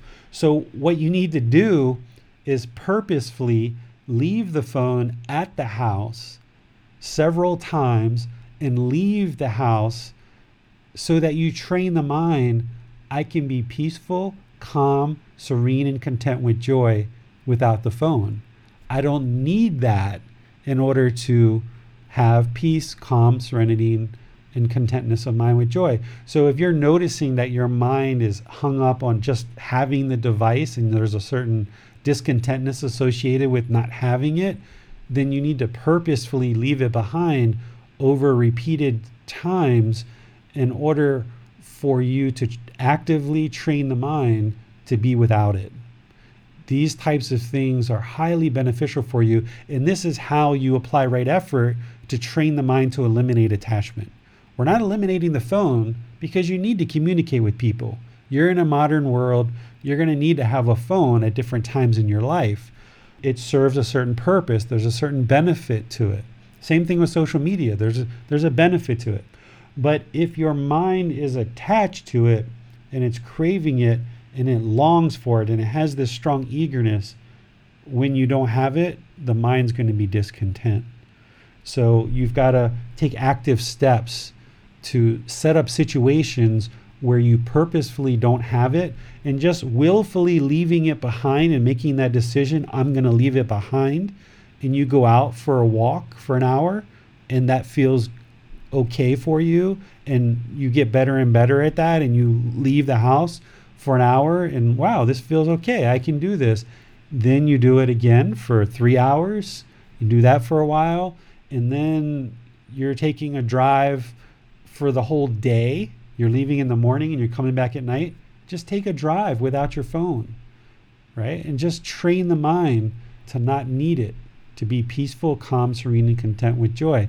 And if you're driving down the road and the mind just keeps thinking about the phone over and over and over again, then that's showing you that there's craving, there's desire, there's attachment, there's a strong eagerness with a, a mental longing. And the only way to break that is not to keep taking the phone with you. If you keep taking the phone with you, you're not going to eliminate the attachment. You have to make a conscious decision to leave it behind so that you can train the mind to be without it. That's what I was talking about about not giving in to the craving. Don't give in to it when the mind wants something, try to not give it to it. And that's what I always talk about sometimes when I say, look at the mind as this third entity, where the mind's like, give me the phone, give me the phone, give me the phone, give me the Facebook, give me the Facebook, give me this, give me that. No, no, you're not getting that. I'm going to train you to do something else. And that can really help you sometimes to train this mind that you've got. Yes, it's noticing when that craving arises and just knowing that the craving itself is impermanent. Just sitting yes. with it for a bit, seeing what seeing what happens. Yep. Okay, what happens if I just wait five minutes? Yeah. Is the craving still going to be there? Is it going to be the same as it was five minutes ago? I was talking to somebody today on chat who was having a bit of a craving from a conversation they had with somebody yesterday. And I could tell that their mind was a little bit discontent, but then they were like, you know what? I'm going to go for a walk. And they just went for a walk. And rather than sit there in their condo or their house or wherever they were and just mulling over the feelings and the thoughts of this conversation they had with this particular person the other day that their mind is disturbed about, they were just like, you know what? I'm going to go for a walk. And I said, sounds good, wonderful, thumbs up. That's right effort rather than just sit there and mull over the conversation and, and allow the mind to hold on to it, go for a walk. And that's why this practice isn't about just sitting in meditation all the time. It's 10 to 15% of it. And, you know, we often see these pictures of the Buddha always in meditation, always in meditation. We very rarely see just pictures of him walking down the street and being a normal guy. But a Buddha is just a normal person. They're just a normal person. Sure, they meditate, but it's not like they meditate for eight hours a day or or 20 hours a day and they're just so super serious all the time. They still are just a normal person. You know, maybe 10 or 15% of what you're going to do in this practice is meditation, but you've got to make conscious choices to apply right effort. And sometimes it's just, let me go for a walk. Let me go to a movie. Let me go do this other thing to allow the mind to let go.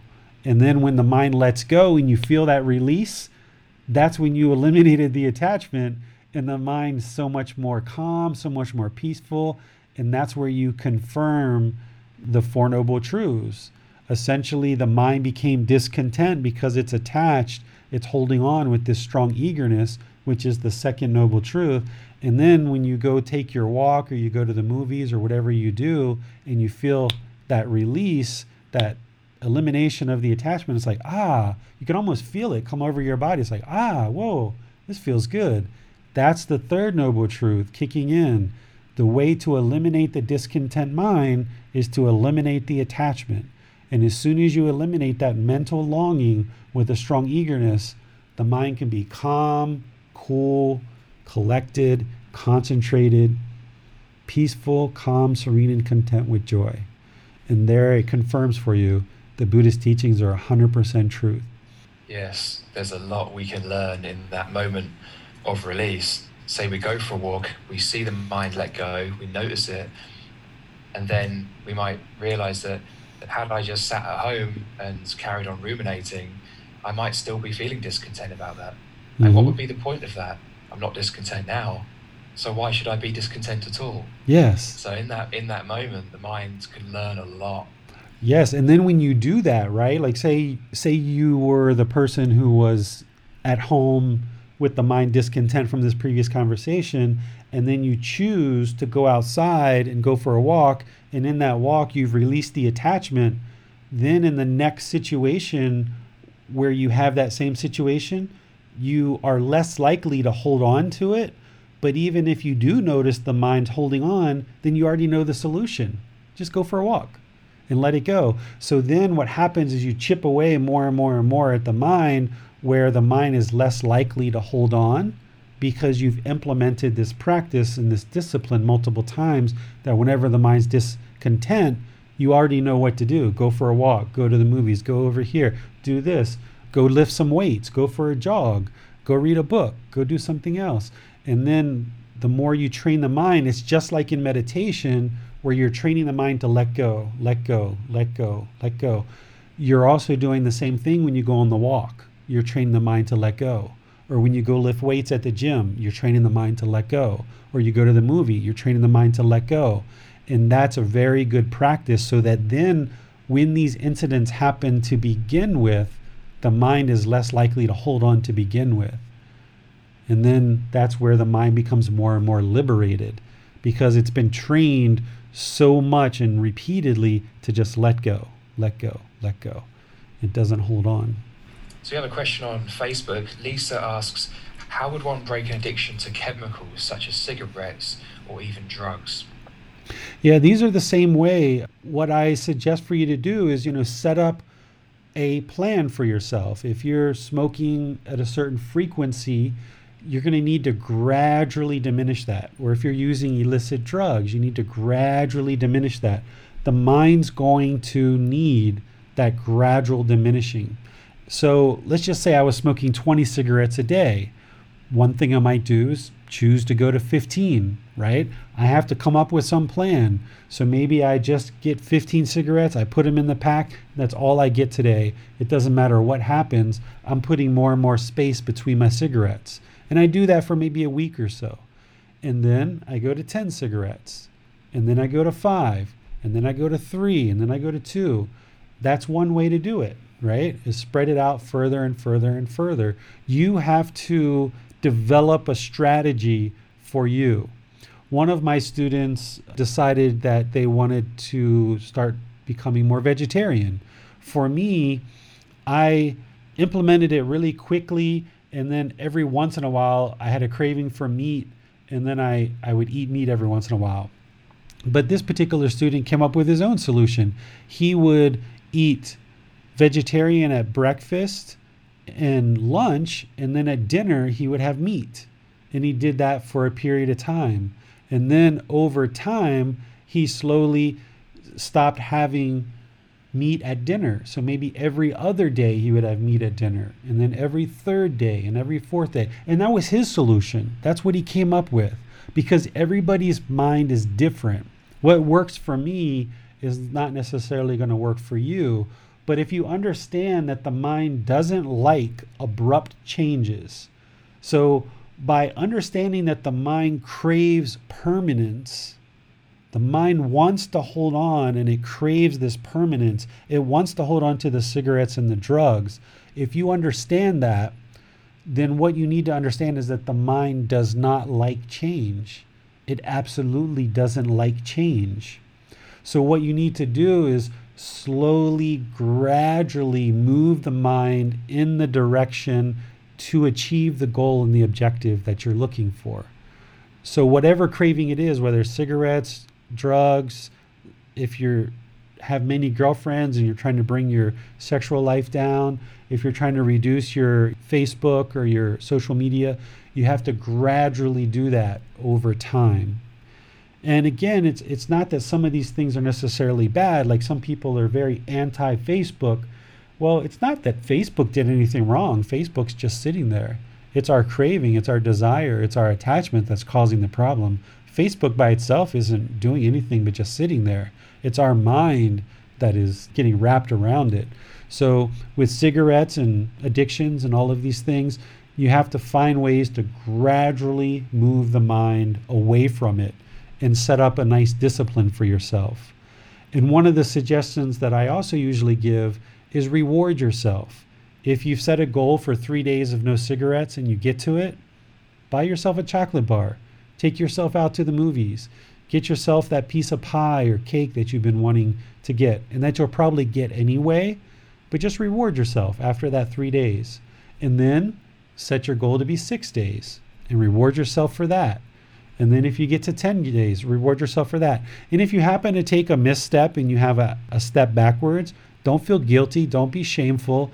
Don't fall back to your craving and allow it to encompass you. Just realize, okay, I set up 10 days, but I only got eight. That's still good. I smoked a cigarette. Now let me get right back on this and keep on moving because you're going to have those little half a steps back. Uh, whenever I eliminated certain cravings, I always had situations. Even, you know, one of the ones I think about was coffee. I mean, there was times when I went for six, eight weeks, you know, even three months, and I thought like, okay, I'm done with this, and then boom, like I would just have a coffee out of the blue, and I didn't feel guilty. I didn't feel shameful. I was just like, all right, well, I did that, so let's move on, and I got three months, so should be easy to get back to three months again. So sometimes when we take those half a steps back, even if we're rewarding ourselves, we expect, right? Part of the longing, part of the strong eagerness and the mental longing is we expect this linear progression. And we expect, like, okay, if we have a mishap, everything's wasted. And we feel guilty and we feel shameful.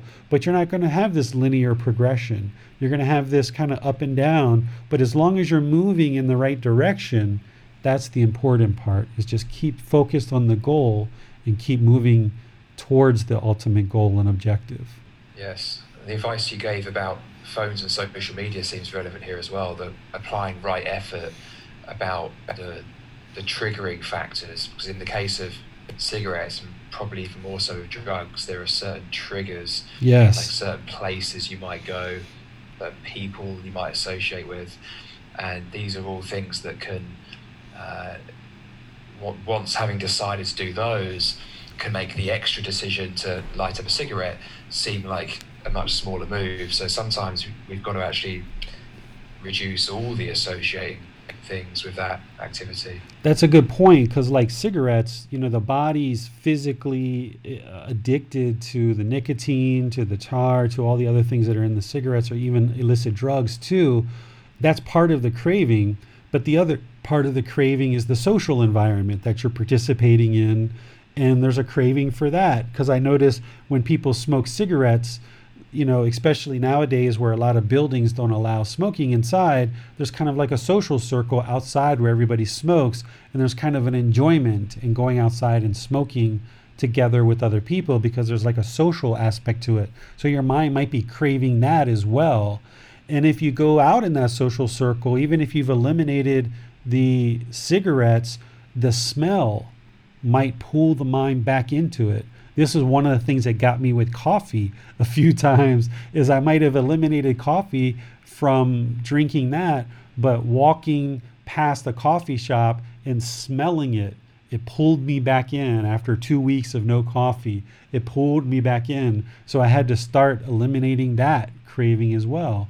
And then if you go to the same coffee shop regularly and you have friends there and the employees and you're friendly with them, you don't have to eliminate the friends, but you have to eliminate that eagerness, that strong pulling that you have to, to go see these people and be participants in their life and maybe find other ways to connect with them if you choose to continue the relationship.